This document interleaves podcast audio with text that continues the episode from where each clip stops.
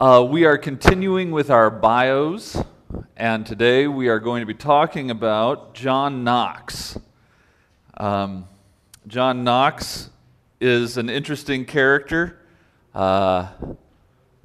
Jude's middle name was given to him because of John Knox. If you ever hear us yell, "Jude Knox," he's both in trouble and now you know where he got his name. All right. So today we're going to be talking about him. He is an interesting figure because we live at a time where John Knoxes would not be allowed. And so I am anxious to talk about him. So let's have a word of prayer and then we'll get going. Dear Heavenly Father, we thank you for this time to talk about your servants, and particularly how your providence had worked in their lives. And Lord, help us learn something particular about ourselves as we think on John Knox, as we think on the things he cared about. May we be challenged by this, Lord. We ask these things in your Son's name. Amen.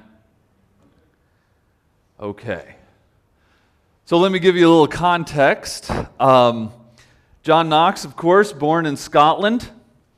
Between 1505 and 1515, back then, they didn't keep really good records, especially in Scotland. Things were a little less formal. Someone was born, everyone was happy about it, but no one wrote anything down. He was born at a time, if you think about being born into the 1500s, the Reformation is already underway. He is what we would call the second generation reformers. Second generation, this means by the time he was an adult, the Reformation had been going on for about a decade. So he was not part of the original reformers, but he's the next generation that came up after the original reformers. If you think of it this way, Luther was kind of, Luther saw himself as someone that was kind of like apocalyptic figure. He saw the end times coming. He believed that the Reformation was signaling in the very last days, and that when the Reformation was complete, Jesus Christ would be coming into the coming again. It had some flavors of post-millennialism, that we would be Christ would be coming back as everyone was converting and rediscovering the true gospel. And this is even why you may have heard that Luther didn't like the Jews, which is far from what we think of today. Anti-Semitism is typically something about race. Luther would not have that kind of a concept back then, where you would hate someone because of that particular race, whatever that meant. In Judaism, what his big concern was, according to Romans 11, he believed that part of this consummation of the Reformation, bringing in Christ, would require the Jews to convert, and they weren't converting. And he believed that they were keeping, in a way, they were stalling Christ's return by not converting. Does that make sense? So he saw himself as this... as an end times prophet. If you were to ask him who in the Bible he would see himself like, he would probably talk about the witnesses in Revelation, in the book of Revelation. Knox, on the other hand, is thinking in a completely different way about the Reformation. He didn't see the Reformation as that final thing that was going to bring Christ back and we're living at the end times. For Knox, he saw the Reformation as a fight against idolatry. So he would see himself more as an Elijah figure that is trying to stop people from committing idolatry and worshiping something other than God, or even worshiping God in the wrong way. So that was what his big fight was.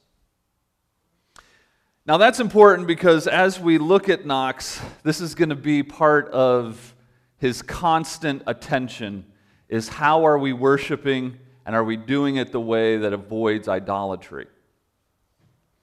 Now he was, like everybody in those days, he started as a Catholic and was even ordained as a Catholic priest in 1536 and continued that way through about 1543. And if you think about it, Luther died in 1546. So, you know, Luther dies 3 years after, you know, well, if I can put it this way, Knox is a priest, and he kind of ends his priesthood about 3 years before Luther dies. So you can see that there's this, his conversion didn't happen until quite far along in his life, and quite far along in the Reformation. And of course, back then, people didn't write the date on their Bibles when they were converted. So we don't know exactly when John Knox was converted, but we do know he was influenced. Part of this influence was through two men. One was Patrick Hamilton. He was a Lutheran preacher, later on became martyred. But then there was another guy who really influenced him a lot. It was George Wishart. He was a Zwinglian preacher in Scotland. And when people are referred as Zwinglian, it wasn't that they thought Zwingli was such a wonderful man. I kind of have an issue with him. Maybe we ought to do a bio on him, but it'd be a bitter bio. So anyway, it was that he was reformed. So you had these two groups bringing on the Reformation. People that were considered what they would call reformed, that would be in the Zwinglian way, thinking about how one worships, particularly in communion. There was the Lutheran way, thinking about how one worships according to communion. They weren't differing on doctrines like, you know, sola scriptura and sola gratia and all that sort of thing. Their typical ideas about theology were the same. It came down to how do we worship, particularly when it came to communion. One historian said, even though when we think of the Reformation, we're usually thinking of grace alone and all that sort of stuff, but he said that more ink was spilled over communion than any other topic in the Reformation. So it's something to think about. But it's important that these two men influenced Knox, but especially George Wishart. And so George Wishart was a preacher that was preaching in a, you know, Protestant ideas, which of course the authorities didn't like. And so he was a wanted man. I want you to think about what's going on at this time. The government is telling you you can't speak the truth of Scripture, that you had to conform to something that you believe very strongly is against Scripture. And so Wishart, what does he do? Does he hide?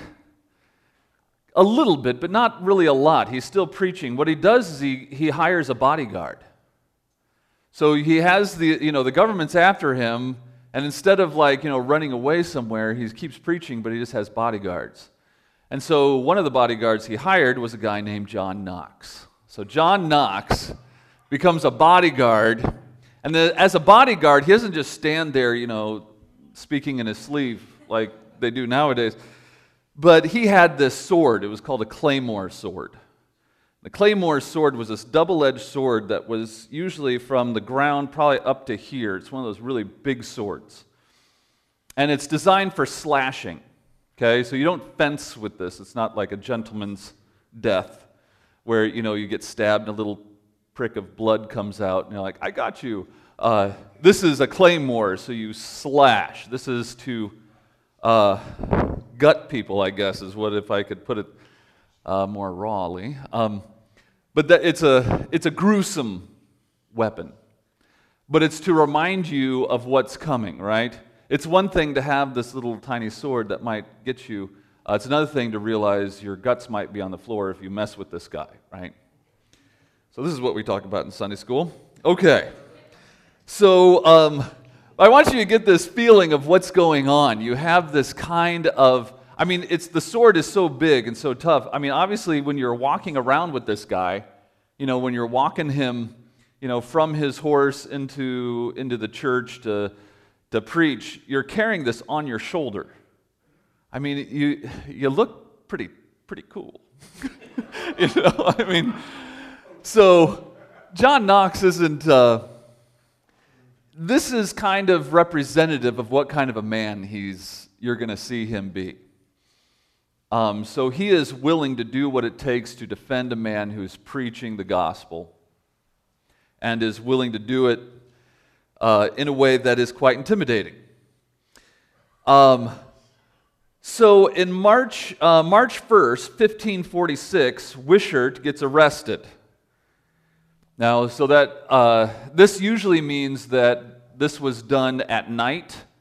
Your bodyguards aren't going to be around at that point. Usually bodyguards were escorting you from your house in the morning to the horse, from the horse to the church, and on particular days. So this was something that was probably done at night when no one knew what was happening. He was probably taken away and arrested during the night and then taken to Cardinal Beaton. Now, Cardinal Beaton was known for being very brutal against Protestants. So Cardinal Beaton took Wishart, put him on a stake, and burnt him alive at that stake. So this isn't England, you have to understand. This is Scotland. So people aren't, you know, people don't watch this man get burnt alive and go, oh, that's so disappointing, I'm so sad, let's go home and cry. This is Scotland. So a bunch of noblemen get together and say, we need to do something about this. And so a bunch of Scottish noblemen in March 29th, so it's not too many days after Wishart was burnt, they get together and they storm the castle that Beaton lived in. So you have to understand, through the Catholic Church, in those days, the Catholic Church had more money than a lot of times the kings and queens of the nations. And so people even treated the Catholic Church oftentimes as a bank or as a way of income. They would get loans. I mean, this was, talk about tipping over the tables in the, you know, Jesus would not be pleased with this. And this is how the Protestant looked at the Catholic Church. There were a bunch of sellouts that were just engorged with money and greed, which wasn't too far from the truth. And so Cardinal Beaton didn't live in a humble home. He lived in a castle. And so the noblemen stormed the castle, had big claymores in their hands, and literally hacked Cardinal Beaton into pieces. That's not a metaphor. They hacked him into little itsy-bitsy pieces. And then took over the castle. Now, I know there's probably some of you that are thinking, yes, that's the way to do things. And, you know, this is what makes history difficult, right? I mean, is that the way we respond to things like this? Because you would think, well, then someone stood up and said, no, this isn't the way to do it. But instead, everyone's like, hey, let's send our kids and family over to this castle. Looks like it's a pretty safe place to be.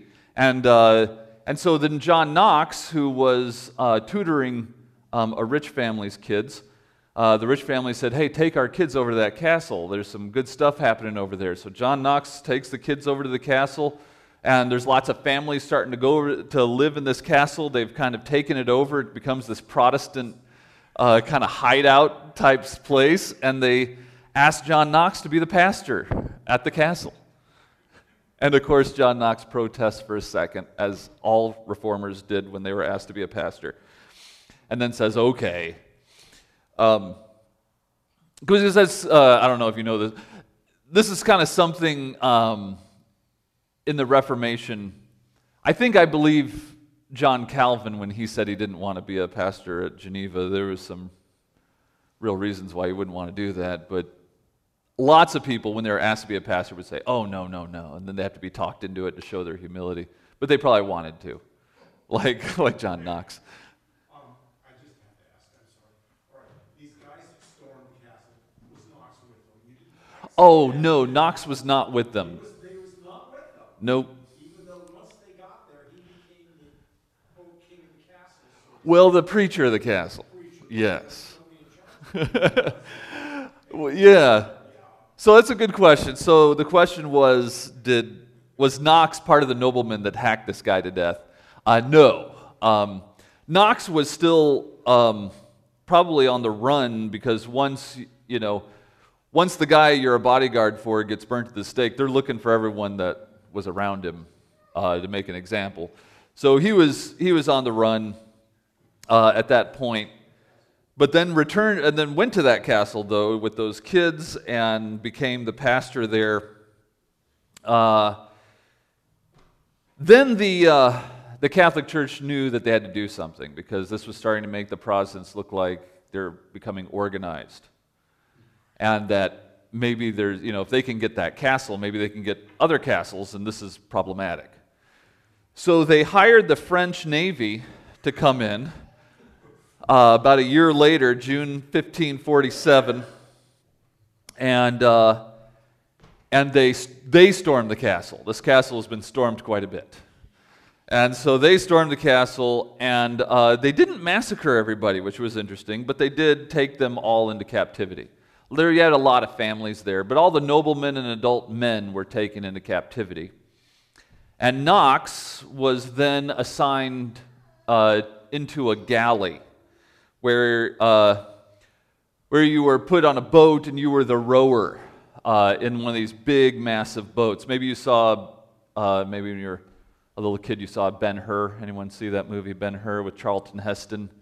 And you see all these guys doing the rowing in the galley, and there's a guy with a drum to make sure they're rowing. It wasn't usually quite that clean, and it wasn't usually a bunch of really muscular men rowing.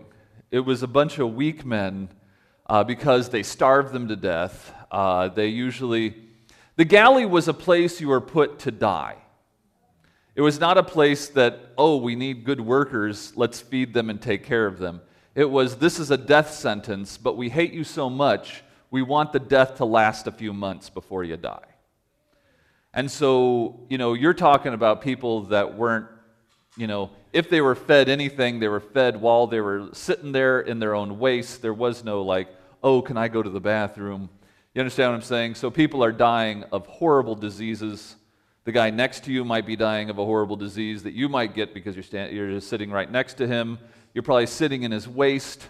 I mean, it is a nasty, nasty place. There's stories of people that were sentenced to the galleys, and then they admitted to worse crimes so that they could be killed instantly instead of being sent to the galleys. So this is the kind of place this is. You don't want to be there. It is a slow, terrible death. You're treated terribly all the time. Lots of beatings. And when someone finally dies, you're just thrown off the side. If you stop producing, you're beaten, and if you still can't produce, and pull your weight, you're thrown off the side. So this is a terrible situation, and John Knox is thrown right into the galleys to die.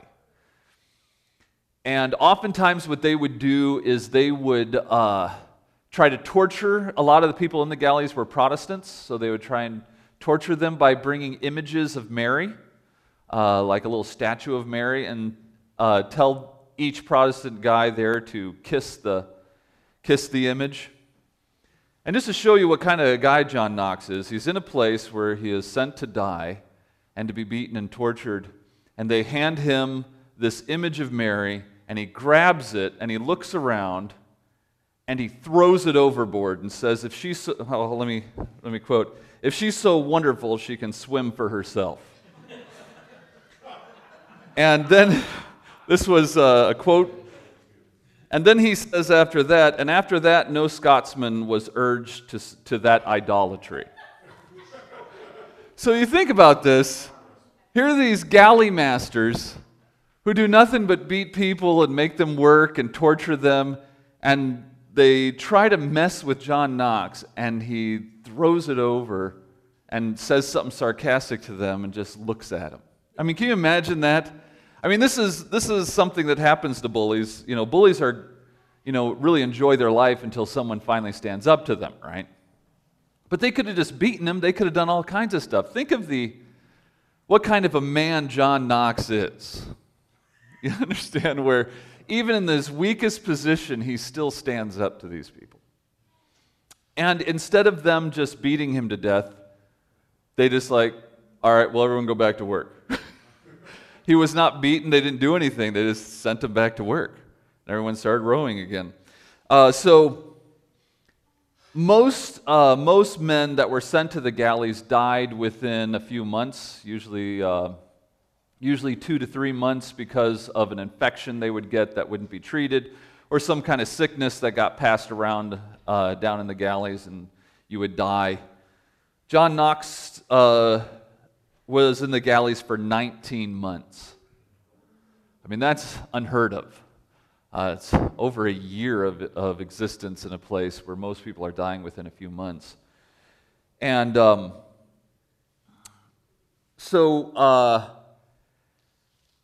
strangely, February 5th, 1549, this is just a few years after the death of Luther, he started to get sick.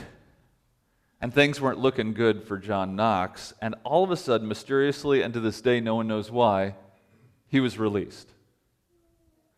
Now, there was a lot of things going on politically at that time.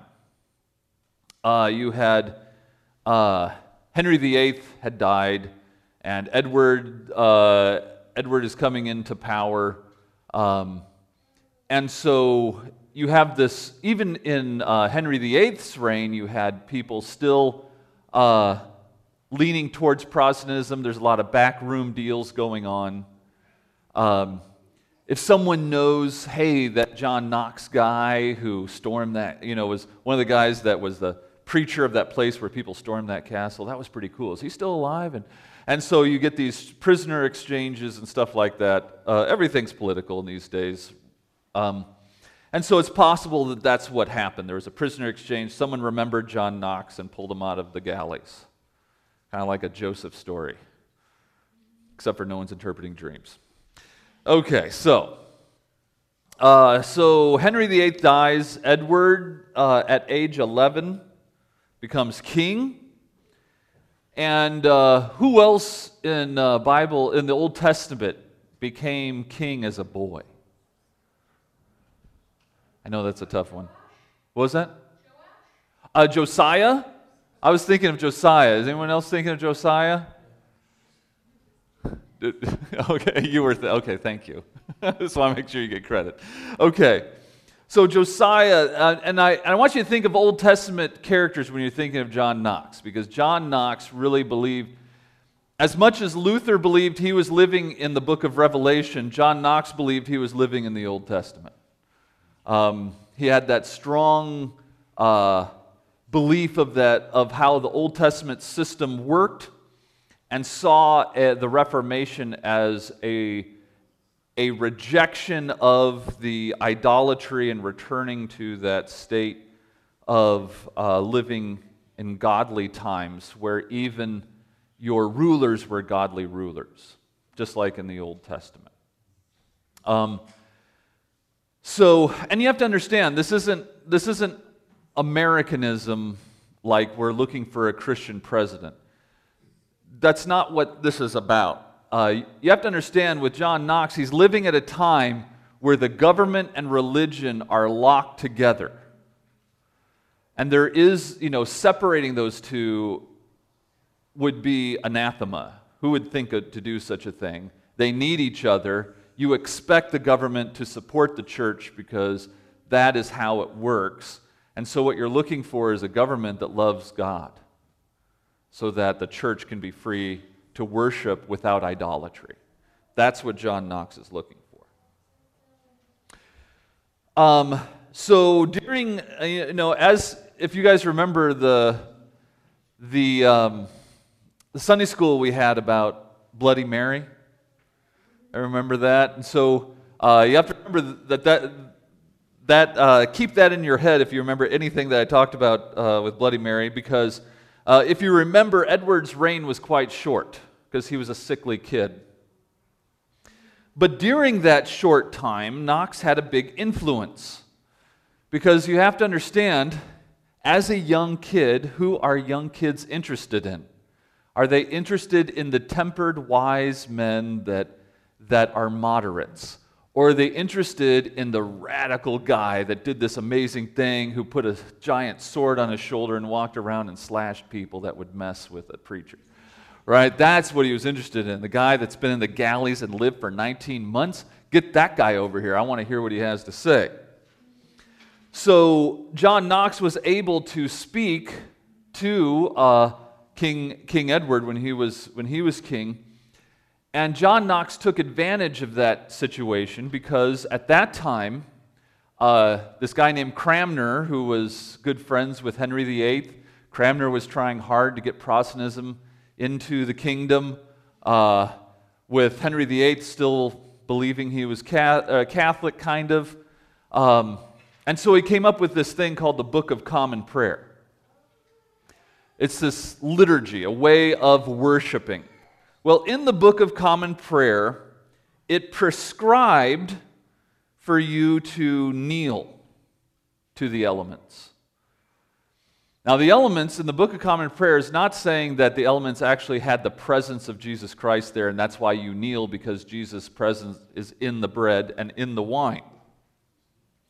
But the very fact that you were prescribed to kneel was offensive to Knox, because that prescription was telling you to do something that assumed something evil about the elements, which is that Jesus' presence was actually in there.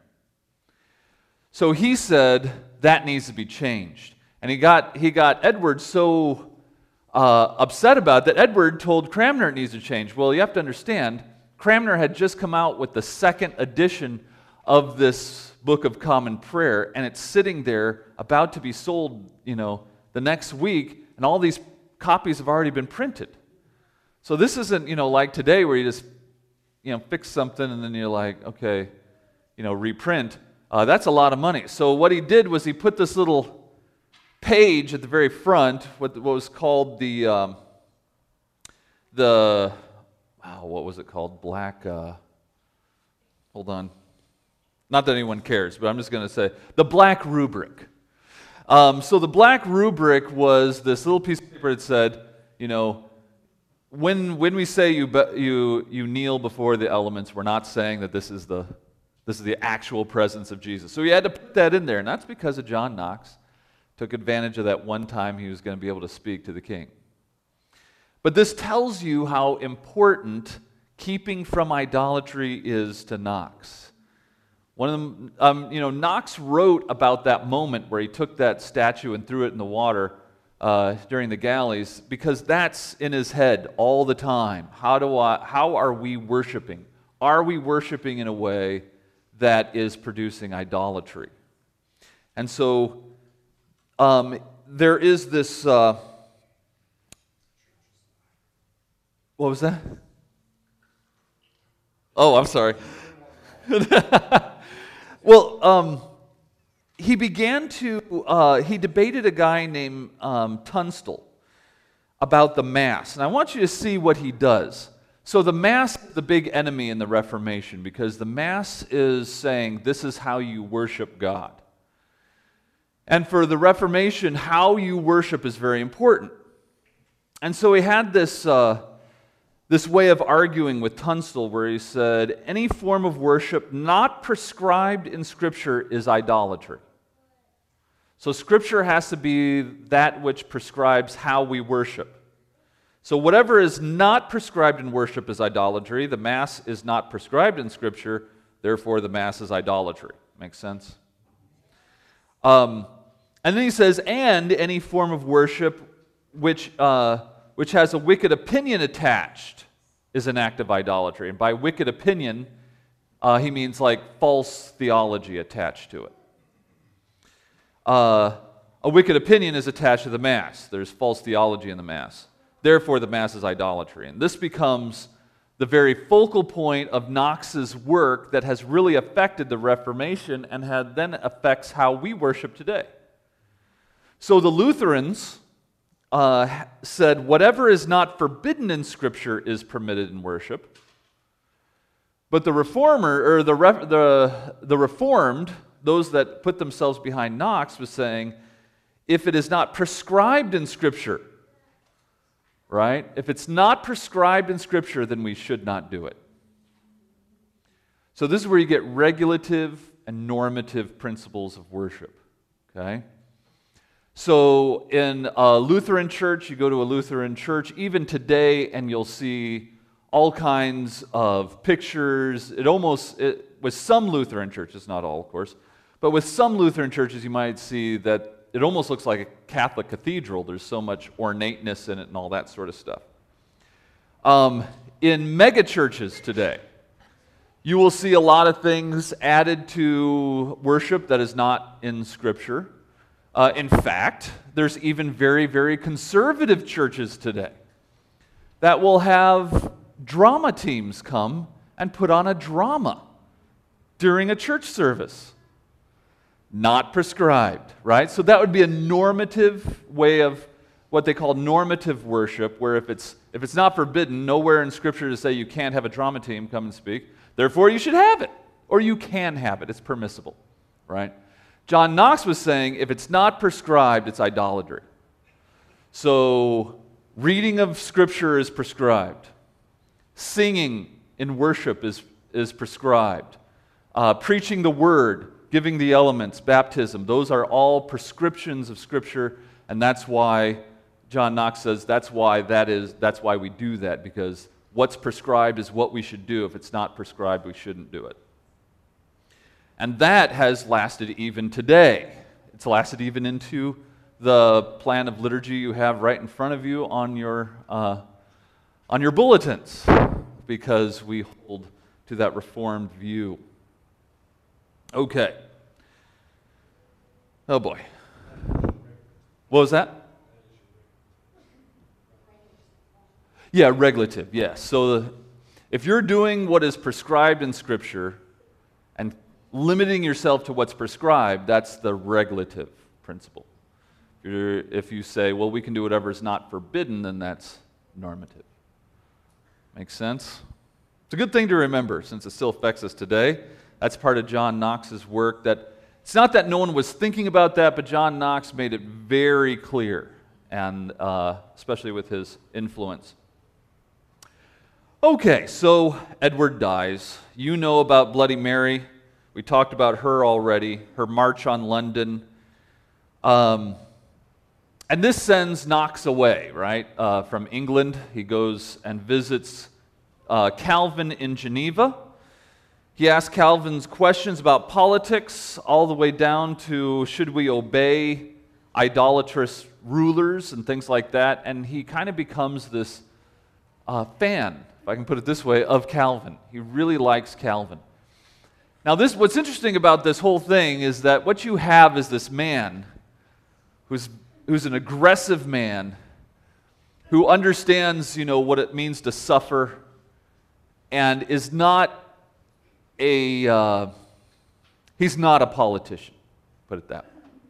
Whatever the truth is, the truth needs to be known even if it kills me, and he is going to fight. He's just one of those kind of guys, which are very valuable men, particularly when they have a mentor. Men like this are very valuable when they have a mentor to help them to channel their energy and their zeal, be able to be wise in their energy and zeal. And then you have a well-honed machine, right? I mean, it's one thing to have power and to see something like explode, and you see the power of an explosion. It's another thing to be able to harness that power into like a Mustang engine. right? And be able to harness it and make something happen with that, with power, right? And I think that John Knox was one of those big explosions that if he had a mentor, especially as he kind of gravitated toward Calvin, would have made him maybe even more of a well-oiled machine than he was. He was a little more of a raw kind of guy. And I'm not saying that he needed to be tamed. I think he just needed to be focused. I can put it that way. And sometimes mentors are helpful in taking zeal that tends to just be everywhere because they're so excited and say, no, put all of that this way. Don't worry about this and worry about this, right? Because when young men, especially young men, what's the first thing they get super excited about when they get excited about the Lord? They're like, so how's the end times going to be? And they're like, yeah, let's fight about that. And you're like, no, don't worry about that. Jesus is coming back. Everyone's happy about that. I want you to focus on this. Focus on loving your neighbor and reaching your neighbor in good ways and being men. What does it mean to be a man? Put your focus in. And so now all that energy starts coming to be a well-oiled machine and not just a big explosion, right? When it comes to John Knox, I think he was just this massive explosion, but he needed someone to guide and direct. Not tame, but direct the energy. Does that make sense? I put it that way because I think some people think, well, John Knox needed to be tamed. And I worry about that idea because I think a feministic way of thinking about things is the idea of taming men. And I don't think men need to be tamed. I think they need focus. My son and I were talking about this on the way here. There was a time where you had to talk to young men about slowing down when they drove, and stop being so aggressive when they drove. And nowadays, I see young men driving, and they're just a bunch of old grannies. I mean, they're just like, so careful, because Mama told me how to be careful. And it's fine, and it's wonderful that you're safe.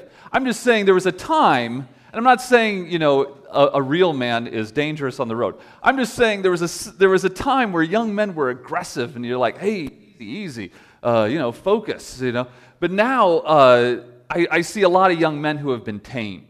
Can I put it that way? Yeah, maybe that too, yeah. That's possible. Yeah, they could have been pulled over too much. I know I was. Especially, I spent a couple of years in Germany where there wasn't a lot of laws about that. And then I came back to America and I realized there are laws still in place. Yeah, that's true too. So I say all that to say, I think some of where John Knox, where people complain about John Knox, I think isn't because he needed to be tamed. I think it's because he needed to be focused. And he had a desire to be mentored, and I saw, you see that happening when he's approaching Calvin and trying to regard Calvin. I think where everything started falling apart is when he wrote the First Blast of Trumpets Against the Monstrous Regiments of Women. And and so he wrote this big diatribe. It was going to be a three-part series, but it only ended up being one part. First, you have to understand that when he's talking about the blast of trumpets against the monstrous, monstrous doesn't mean that women are monstrous. It just means that it was strange, right? There was a strange way about these women. And also, regiments did not mean like women were attacking him in giant, massive armies. It meant that they were ruling. So how the strange rule of women, that he believed it was strange that women were ruling and that there needs to be something done about it. Now, there's a lot of things that go into that. First, you have to understand all the rulers that were trying to kill him were women. Edward was the only guy that he really was able to converse with that didn't want to kill him, and he was male. So there's something about that. There is something about the idea of women ruling and the idea of what that is supposed to be about biblically that was lost during that time, where he did have a point and on some of that. Other parts of the writing, he says there's intellectual failings in women, and that didn't go over well, even then. And what's even worse is that it came out right when Elizabeth the First was came into power, the one person that was going to make everyone okay, and she really did. It was good. She was good with Protestantism, and so it just was bad timing. It was unfocused, and it just set the wrong tone. It's probably not what he needed to worry about at that time. Calvin, and this is, you know, this is where history is history, okay? So Calvin, you know, probably had a lot on his plate, but instead of saying, hey, come over here and let me show you the way, you're kind of losing your focus here, Calvin just sent a letter to the publishers saying, do not publish anything else by John Knox. And so John Knox, you know, was banned from England, and he went back to Scotland. And so you know, I'm not blaming, you know, Calvin. Calvin's probably thinking, this guy's a lot of trouble, and I got a lot of things on my plate. I got a congregation to worry about. This guy needs to go do his own thing. Yes?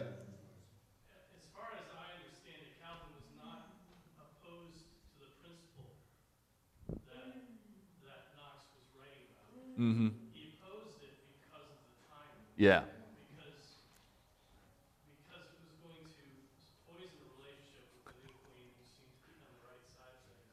Yeah. And so Calvin was upset with him, but in some letters he expressed that he had no problem with what was being stated. Yeah. The problem with the timing. Yeah. And that's right. And that's the thing with young men. They are excited, they have this thing, this principle, and maybe the principle is even, you know, in some ways the principle might have been right biblically and these different things, but having a mentor saying, you know, now's not the time for that. Why don't you focus on this? Was that written because of Bloody Mary? I think it was written because of a lot of things. I mean, this is a guy that really had the strong Old Testament view of things, which isn't a bad view. It's just, you know, when the Reformation is being affected by a lot of women rulers, and a lot of that was negative, you know, he wanted to demonstrate why this might have been happening this way. But again, terrible timing. But, oh boy, so let me finish out this. So he goes to Scotland, and, you know, Mary of Guise is in charge. This is before Mary of Scots. And, you know, he does a lot of good things. He writes a lot of good things. He writes a confession that's, some people say, is second only to the Westminster Confession. He talks about, he writes a treatise on predestination. Some people think because he loved Calvin so much, Knox was not super interested in predestination. In fact, in his confession, he talks about Christ being the predestined one to, you know, in view of our salvation, but never really mentions our predestination. It just wasn't very, he just kind of thought that's already in the background. But then he writes this treatise on it, which kind of shows that he wanted Calvin to approve of him. I think he really cared. I think there was something that John Knox saw in Calvin that he really thought, this could be a father to me, this man. And so there was this, and then, you know, because it's history, warts and all, you know, his wife dies, and that's very sad, but then he marries a 17-year-old girl. That was super controversial even back then. He might have been close to 50, maybe over 50. We're not sure what his age was, but She seemed to really like him. It wasn't like one of those things where she felt trapped in some weird relationship. They seemed to get along well. It was just controversial because of the age difference. He, on November 24th, 1572, while his wife read to him scripture, he passed away. He left behind 5 children. If you go to Edinburgh, Scotland, and you go to St. Giles Cathedral, if you go to the back of the parking lot behind the cathedral, you'll see all these parking spaces. One of the parking spaces in the way back has this square in it made of marble. You go to it and you stand over it and you look down. Nothing's written on it, but that's where John Knox is. In those days, a lot of the reformers asked to be buried in an unmarked grave. Because they did not want to be heroes or thought of as important. And so a lot of them asked to be buried in unmarked graves, and so they did that, but everyone knows where it is because we still need heroes.